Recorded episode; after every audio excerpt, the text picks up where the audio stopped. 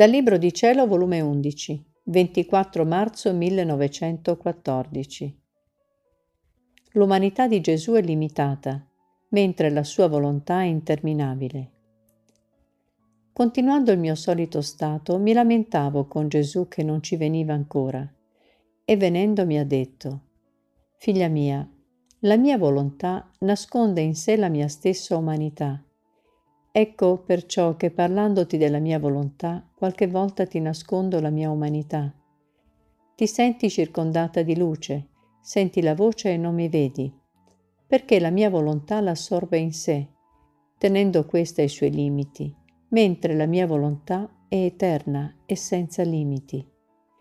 Difatti la mia umanità, stando in terra, non occupò tutti i luoghi, tutti i tempi, né tutte le circostanze. E dove non potette lei arrivare, supplì e giunse la mia volontà interminabile.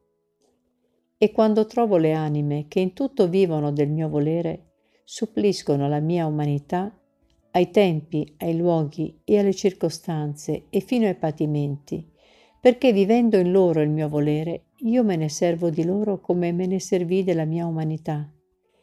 Che cosa fu la mia umanità se non organo della mia volontà? E tali sono chi fanno la mia volontà».